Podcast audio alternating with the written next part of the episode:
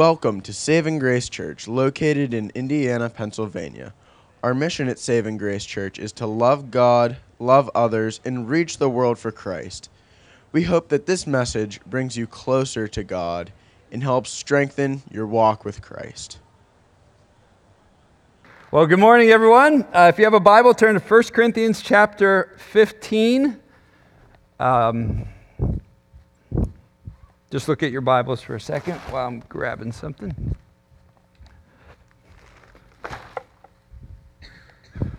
So we're not going to get to that bag for a long time, so don't stare at that bag all morning. We will, we will get there, um, but it's not going to be a while.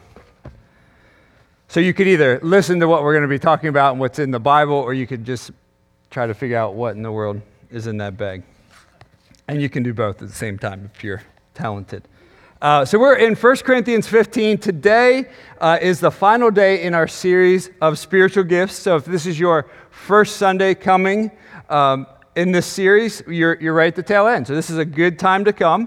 And this will be the, the final uh, message. And you can go back and see the messages uh, online and, and, watch them and catch up if you uh, so desire. But today is our, our final day on spiritual gifts. So, what we'd like to do at the end of the service today, Jason is going to lead us in um, praying for anyone who would like prayer. So, the, the pastors will be up here, the, the prayer team will be up here, and specifically in areas of you want to grow in the spiritual gifts that God has already given you. You want more spiritual gifts. Maybe you, you desire to serve in a particular way. We want to pray for you. We want to pray that the Lord would fill you with His Spirit and we want to pray that He would use you to bring Him glory, as, as Claire had talked about. So let's pray briefly, and then we'll jump into the sermon. Holy Spirit, would you please speak to us from your word? Would you underscore the reality that everyone that you have called, you have gifted, and you want to even give them more gifts so that they can bring you glory in, in all the different parts of the community that you have placed them in. And Lord, we pray as a church, we would be a vibrant people that would be quick to speak of you. And Lord, we pray you would just use this reminder from your word to encourage us, to stir us, and we will give you all the glory for that. We ask this in the name of Jesus Christ. Amen. Well, in the book of 1 Corinthians, if you're not real familiar with it, it's what um, theologians call an occasional letter, meaning the, the church in Corinth, which you can read all about in Acts 18 and how it got started. Um, Paul actually knew them quite well. He lived among them for 18 months when the church first started, so he knew the, the founding members of the church very well. And what they think happened with 1 Corinthians is they wrote questions to the Apostle Paul, and Paul answered those questions. And the answers to those questions is what we have in 1 Corinthians. So you'll often see in 1 Corinthians this phrase, now concerning. And when Paul says now concerning, theologians believe that that they wrote questions to Paul. Hey, Paul, what about this meat sacrificed to idols? Can we eat it? Can we not eat it? Now, concerning meat sacrificed to idols, uh, we just went through the whole section of chapters 12 through 14. Now, concerning spiritual gifts. So, look at uh, 1 Corinthians 12, verse 1. Now, concerning spiritual gifts, brothers, I do not want you to be uninformed. So, in 1 Corinthians 12, 1, the whole way through to chapter 14, the Apostle Paul is writing in detail through the inspiration of the Holy Spirit his thoughts from the Lord on spiritual gifts that not only would help the Corinthians love one another and experience these gifts, but to do so in a humble way, in a loving way, in a way that did not bring confusion. And so today, we're going to finish the series not in 1 Corinthians 12 through 14, but actually in 1 Corinthians 15. So the Apostle Paul's very next thought after he finishes the subject of spiritual gifts. And why we're going to do that is because in 1 Corinthians 15, the Apostle Paul is going to answer the question what matters most? When we boil it all down, what is the most important thing for us to know as Christians, to us to know, for us to know in the context of spiritual gifts, what matters most. And the Corinthians, if you asked them that question, they might have th- said things like particular uh, spiritual gifts, prophecy mar- matters most, uh, spiritual languages matter most, healing matters most, miracles matter most. Um, one might have said the gift of administration matters most. Uh, wisdom matters most. Or the, the, the more godly of them would have said uh, love, faith, hope matters most. All those things are good things. They are fine things. But in 1 Corinthians 15, we're going to get Paul's answer to the question. And if you've ever done pottery before and, and used a wheel where you're, you're centering the clay before you would make the bowl or the pot, that's what the Apostle Paul is going to do right now. He's going to center our mind, our attention on what is absolutely most important for us as Christians to know. Or if you don't yet know Jesus Christ, what is most important for you to know? Look at verse 1 through 8. Now I would remind you, brothers, of the gospel I preached to you, which you received, in which you stand, and by which you are being saved, if you hold fast to the word that I preached to you, unless you believed in vain. For I delivered to you as of first importance, bless you, what I also received that Christ died for our sins in accordance with the Scriptures, that he was buried, that he was raised on the third day in accordance with the Scriptures, and that he appeared to Cephas, that's the Apostle Peter, then to the twelve. Then he appeared to more than 500 brothers at one time, most of whom are still alive, though some have fallen asleep. Then he appeared to James, then to all the apostles. Last of all, as to one untimely born, he appeared to me. And so the Apostle Paul is centering us this morning, and he's centering the Corinthians, and he wants us to know what matters most. Jesus matters most. And since he matters most, we must not lose sight of him. Now, this may seem very obvious to us. It would have seemed obvious to the Corinthians. Remember, he spent 18 months spending time with them, pointing them back to Jesus over and over and over again. Yet he knows probably his own tendencies, and he knows the human tendency to lose sight, to forget, to turn away from Jesus.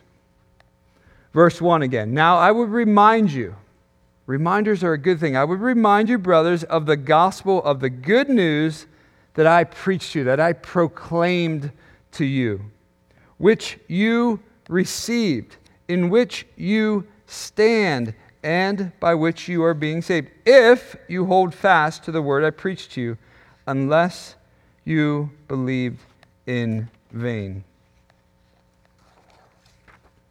See, what the Apostle Paul is doing is he is trying to capture their attention.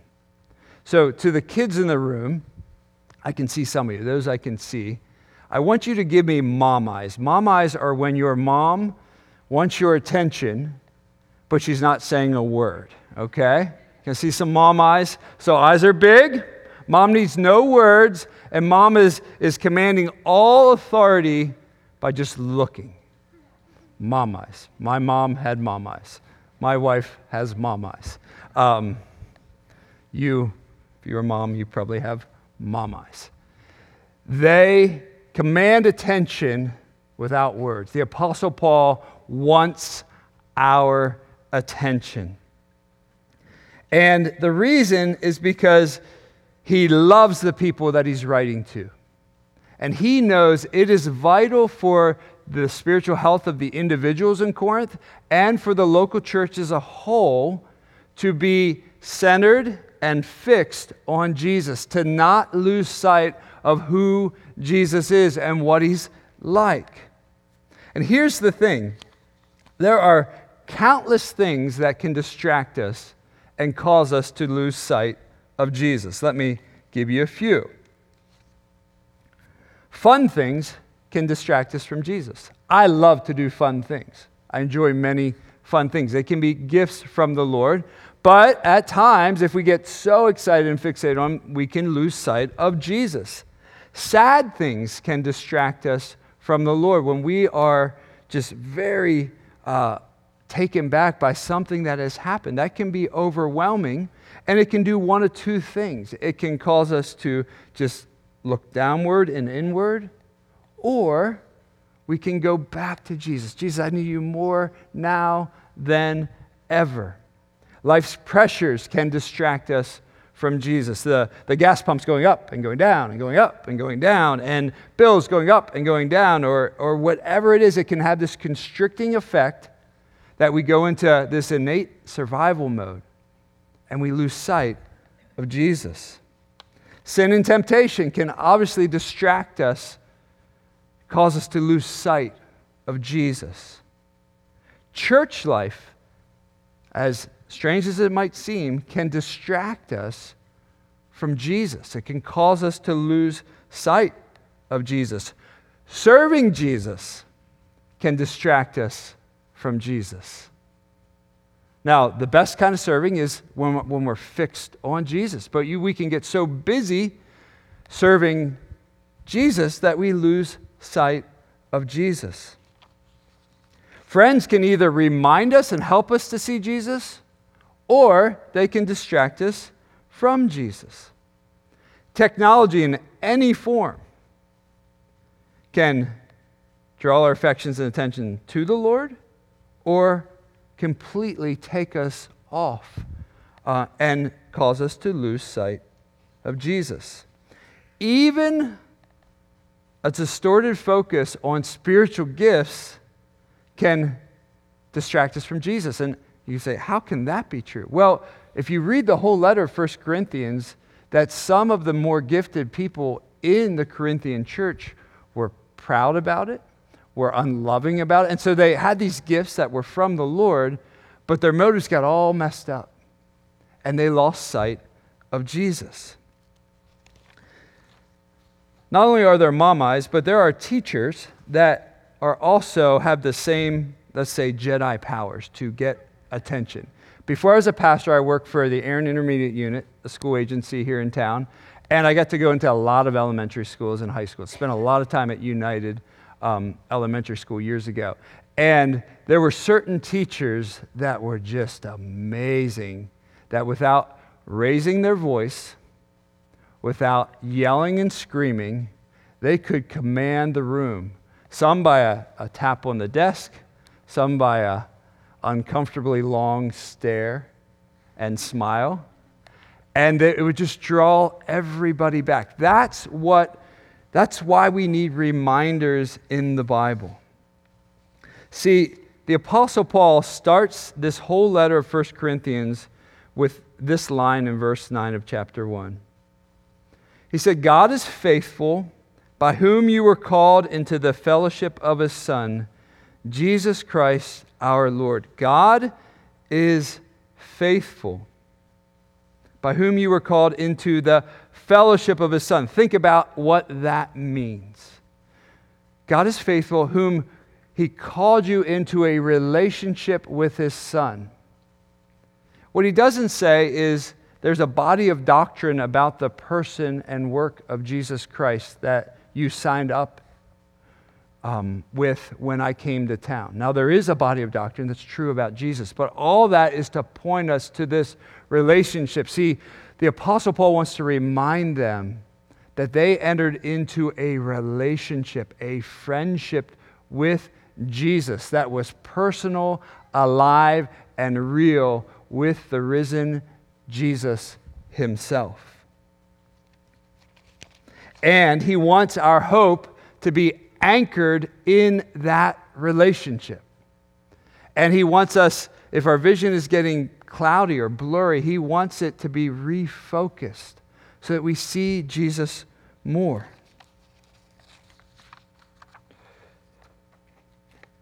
Think about this for a second. Every Christian knows that you should read your Bible, right? That's just a thing. And as a pastor and as um, all of your pastors, we, we, we want you to read your Bible. But the tricky thing with reading your Bible is it, it, can, it can morph in a weird way really quickly. It could be just a, like, you're supposed to exercise, you're supposed to read your Bible. You're supposed to um, brush your teeth, you're supposed to read your Bible. That's not how we should see the Bible. We should see the Bible as here's what we really want as your pastors. We want you to know and enjoy fellowship with Jesus. We want you to grow in your relationship with Jesus. And that happens through the Holy Spirit and through His Word. So when you open the Bible, the very next time you open this Bible on your own, by yourself, pray, Lord, I want to know you more. I want to experience you more. I want to see what you are like more. Where I have lost sight of you, I want 2020 vision to see you clearly and to experience that relationship. That's how we want you to approach this book.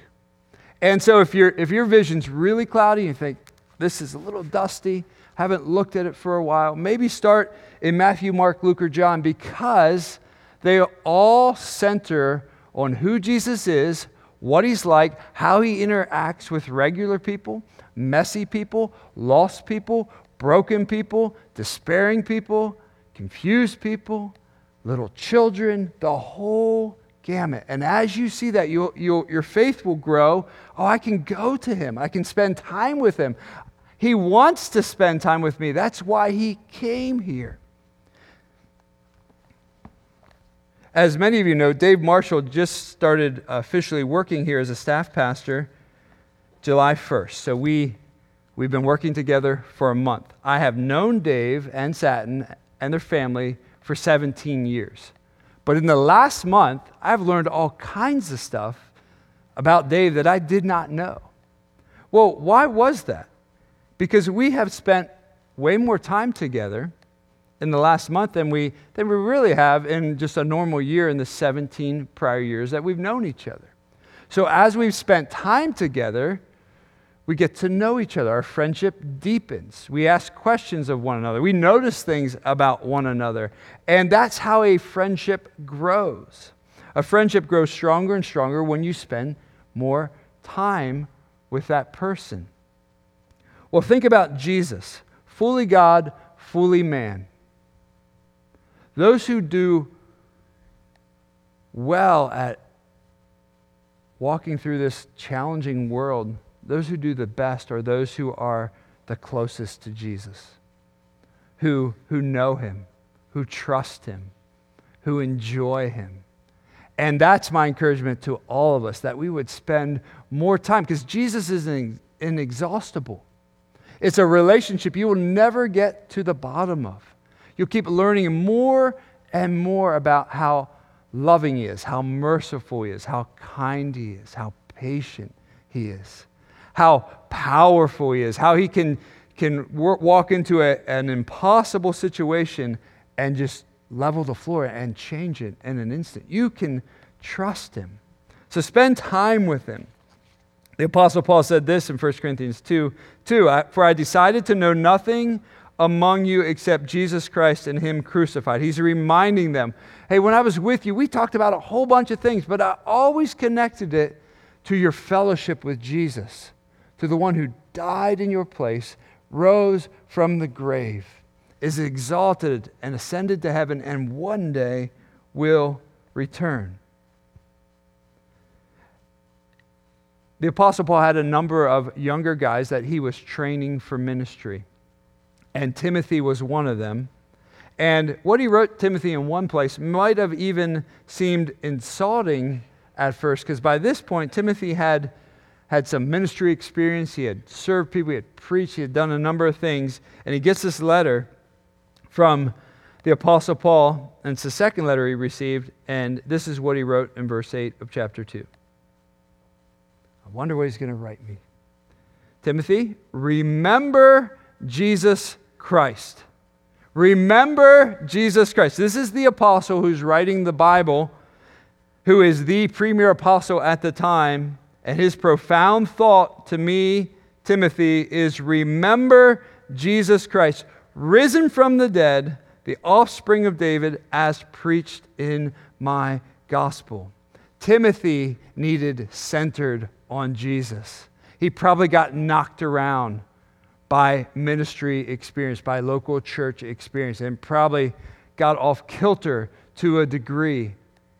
Apostle Paul, like the mom eyes, like a good teacher, Timothy, remember Jesus, the Messiah, the offspring of David, the one that was promised, the one who not only died, but is risen and exalted. Keep your eyes on him.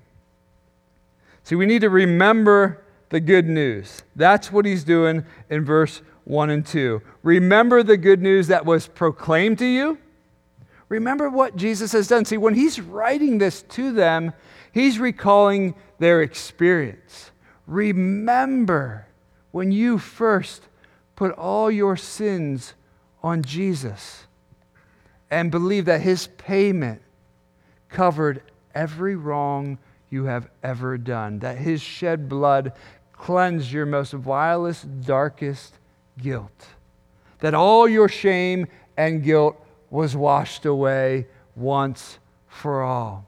Remember that. Remember that good news. And remember how good the news seemed when you received it. Remember what Jesus has done for you. Remember your, your personal reception of that good news. When you realize God is holy, you are sinful, you are deserving eternal punishment in hell, and yet God sent His Son to rescue you. You heard it. You turned from your sins. You repented. You trusted, and you received it. That's the good news that we need to be centered on. That's the person that we need to keep running to and trusting in.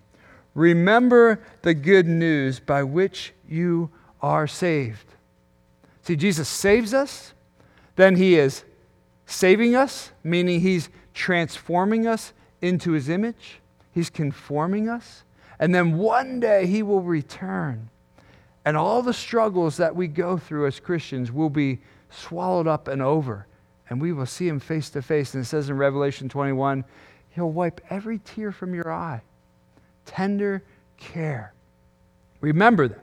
Point number two Jesus' life, death, and resurrection are of utmost importance. So he's reminding them, and now he's going to underscore it.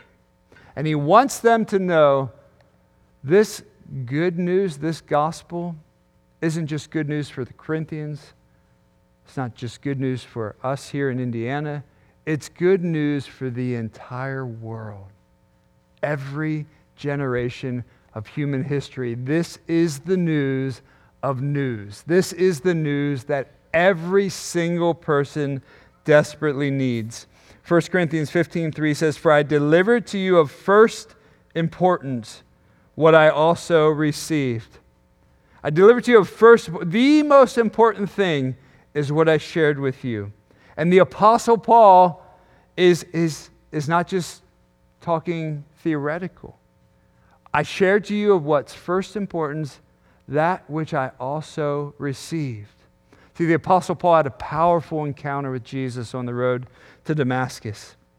And here was the message that Christ, that's the title for the promised Messiah of the Old Testament, died for our sins in accordance with the scriptures, in accordance with all of the prophecies, predictions, and promises of the Old Testament. That he was buried, that he was raised on the third day. See, we, we get so used to that. But if you knew somebody that was buried and on the third day was like at Eaton Park when you went to eat lunch, it's like, what is going on? It would be shocking because nobody does that. See, Jesus died as our substitute, and then he rose. He conquered the power of sin and the power of death. That's our hope. That's our good news.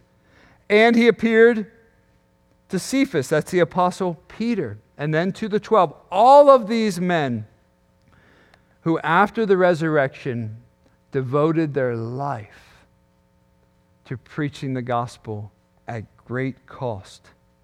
They were so convinced that Jesus was who he said he was. Then he appeared to more than 500 brothers at one time, most of whom are still alive, though, though some have fallen asleep. In other words, the Apostle Paul is saying he appeared to the 12. He appeared to more than 500 people. And while I'm writing this letter, you can actually go knock on their door and ask them because most of them are still alive at the time that he was writing. That's over 500 eyewitnesses to the risen Jesus. If you do an internet search of, you can do lawyers who have explored the evidence of Jesus and how, how, how strong a case they would see the risen Christ, that, that case, if that came to court, proof that Jesus rose from the dead. It is, it is indisputable. You can look it up yourself, but think about that 500. If your most trusted friend or relative or spouse said, and you really you trust them, and they, they just saw Jesus die, and three days later they said, He came over to our house. He, he was hanging out with us. You, you would believe them, or you'd want to believe them. You ask them some diagnostic question, make sure they're not losing their mind, but after that, you would believe them. And if you didn't believe them, if your entire, all your friends that are your go to people all saw Jesus, oh, now the circle is getting bigger. Then all your coworkers, then all the people that you know here at church, if they all saw Jesus, wow, Lord, you really did this. You really did what you, you said you would do. One of my favorite passages in the Bible is um, when Jesus after he had died and risen from the grave, he's walking on a road. It's called the Road to Emmaus in your Bible. And um, he's having a conversation with two people. And, you know, he, he kind of just goes along with them for a while. They didn't recognize him. And then he says this to them O foolish ones and slow of heart to believe all that the prophets had spoken. Was it not necessary that the Christ should suffer these things and enter into his glory? And then, beginning with Moses, that's shorthand for the first five books of the Bible, beginning with Moses and all the prophets, he interpreted to them all the scriptures concerning himself. In other words, he kept pointing out here, here's where it points to the Messiah who would die for all people, rescue all people, be a suffering servant that then would be a conquering king. Here you can see it here. You can see it here. And David wrote about it here. And he's just pointing out over and over again. So we can have great confidence in who Jesus is. Every promise that was given to God's people through the centuries of this promised deliverer that would come was fulfilled in Jesus, who was fully God and fully man. See, there's just no more important message in all the world. Jesus said this in John 14 about himself I am the way and the truth and the life. No one comes to the Father except through me. I am the way, the truth, and the life, the life giving satisfaction. No one comes to the Father except through me. The good news is Everyone, anyone can come to the Father through Jesus, but Jesus alone. He's the narrow way, He is the only way. And so, if you haven't yet trusted in Jesus, you need to run to Jesus. You need to call out to Jesus. And He is so loving, He's so merciful. As soon as you call to Him, as soon as you look His way, He will snatch you up. And He will surprise you with His grace, with His mercy, with His forgiveness, and with a deep, lasting internal satisfaction that you've been striving to find probably your entire life. There's, there's nothing more important. There's no news more important. The Apostle Paul said in Romans 1 I'm not ashamed of the gospel, for it is the power of God for salvation to everyone who believes, to the Jew first, to the Greek. For in it the righteousness of God is revealed from faith to faith. Faith, the righteous shall live by faith. If you've, if you've read the book of Acts, particularly the second half, you'll see the Apostle Paul's life was very challenging, very difficult.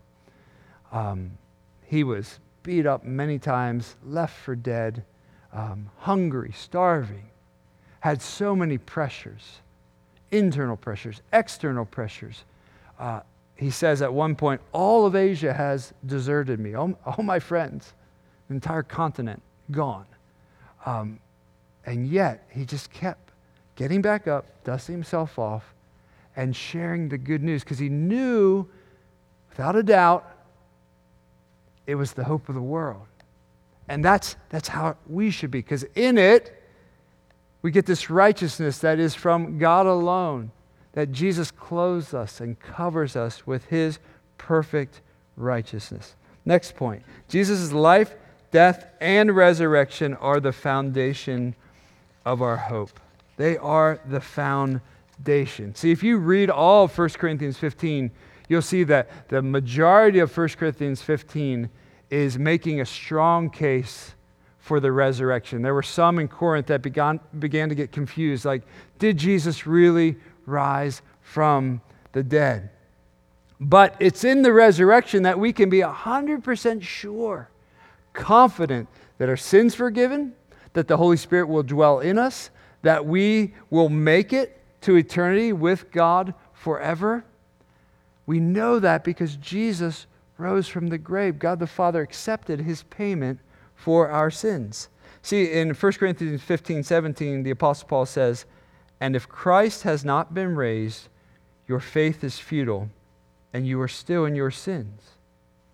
If Jesus didn't rise from the dead, then we have no reason for hope.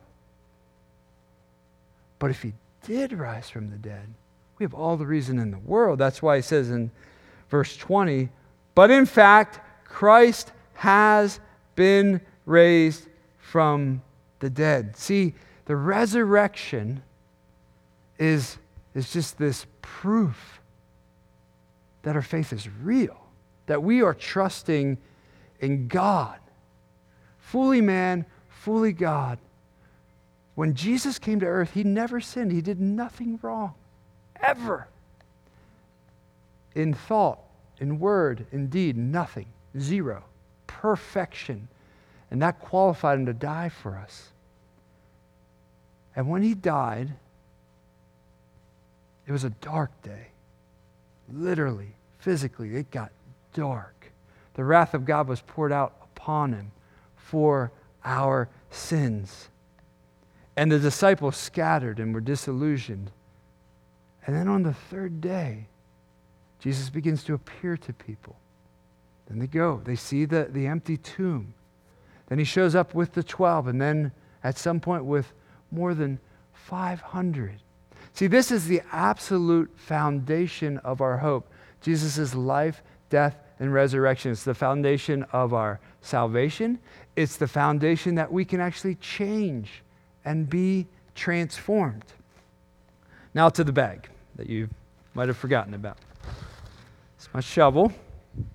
This is the only one that's mine. And actually, this is a, a window into my personality. It still has sand on it. I don't, I don't, quite remember the last time we used this, but it wasn't at Yellow Creek, let's put it that way. So, and uh, thanks to the Murphy kids, got some other sand toys. Well, I'm a dad of three, and uh, we've gotten to go to the beach quite a bit over the years, and I grew up going to the beach. And so, one of my favorite things to do, it's kind of like the sadness of when your kids get older, they don't quite like doing the stuff that they like to do. They like to do new things, so that's fun. But, but it's just fun to like dig in the sand at times.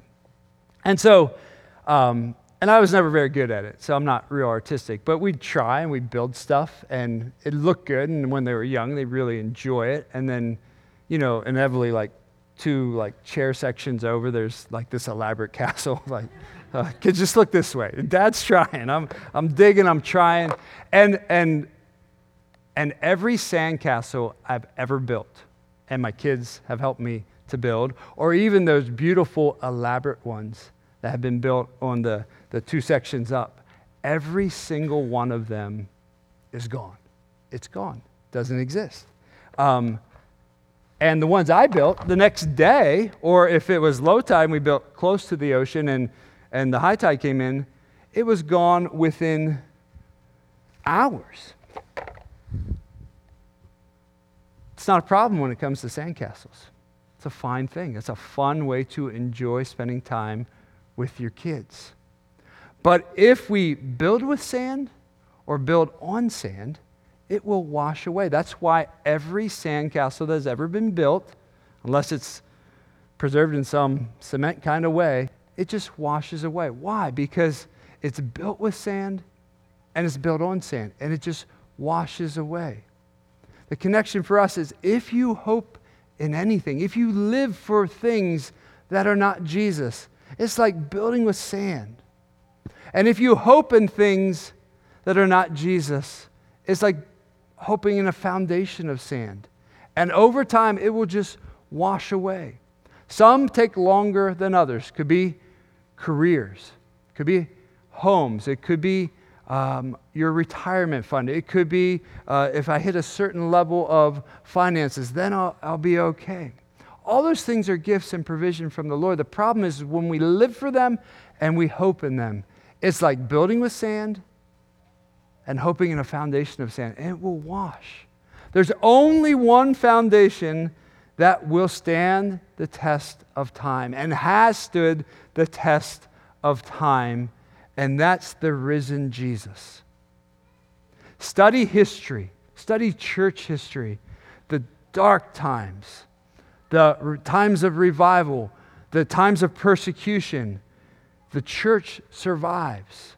The church remains, not because of the church, but because of Jesus. He is a solid rock that as we refocus our vision on Him and as we use our spiritual gifts for Him, let's keep our minds centered on this hope that never, ever will give way. It is strong, it is firm, and it is secure. And that's all found in the person of Jesus. See, the resurrection guarantees a very secure hope for us. Listen to what First Peter what Peter writes in 1 Peter.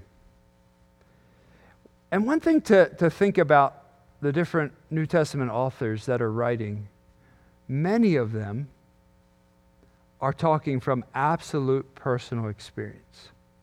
So sometimes we forget that this is Peter who denied Jesus and now got restored by Jesus and saw the risen Christ. And now he writes this. It, it adds more weight, I think, to his words.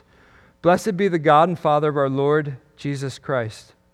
According to his great mercy, which Peter personally was on the receiving end of, he has caused us to be born again to a living hope through the resurrection of Jesus Christ from the dead, to an inheritance that is imperishable, undefiled, unfading, kept in heaven for you, who by God's power are being guarded through faith for salvation, ready to be revealed at the last time. Do you hear the hope? This is an inheritance that, that no family disputes can take away, that nothing can get at, that no uh, rise and fall of the economy can affect. It's imperishable, undefiled, unfading. See, the resurrection is proof of our hope that it is secure. And not only that, the resurrection guarantees freedom. It guarantees that you can actually change, that whatever hounds you and enslaves you, that you can turn from and you can be different. Paul says this in Romans 6 we were buried, therefore, with him by baptism into his death. He's talking about our union with Christ. In order that just as Christ was raised from the dead by the glory of the Father, we too might walk in newness of life. He's connecting the resurrection, the power of the risen Christ, and the fact that you and I can change. We can be different. We can be free. You can be free from sins that hound you, from anger or worry, whatever it is that has tangled you up. Confess it to the Lord and be free. See, there's a glorious, glorious hope that is offered to all. And we need to trust Him. We need to, to realize what we, if we build on Jesus, if we stake everything, our reputation, our hope, everything on Jesus, it'll be solid. There will be joy. There will be freedom. There will be lots of opportunity to tell others all about what we have experienced.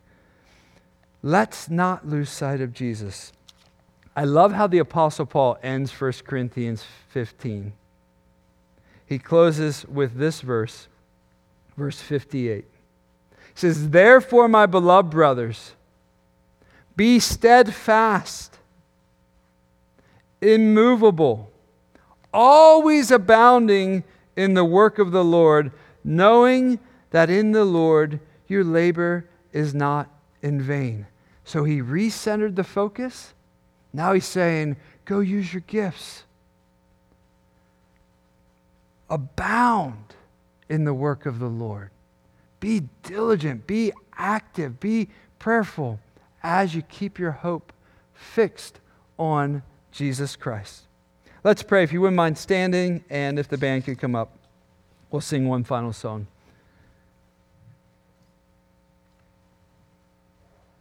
Holy Spirit, we ask that you would draw near to us right now, you would fill us freshly with your Spirit.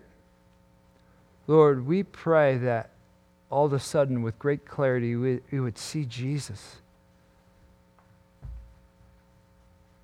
in his power, in his love, in his compassion, in his willingness to draw near to us as we draw near to him. Lord, we ask, Holy Spirit, that you would pour out gifts in abundance in this room and for those watching online. We ask that those whose gifts have, have, have lied dormant would be stirred. And Lord, we would be immovable and abounding in the work of the Lord. And we ask all this for your glory, for your fame, and so that many, many, many more would know you. And we ask this all in the name of Jesus Christ. Amen.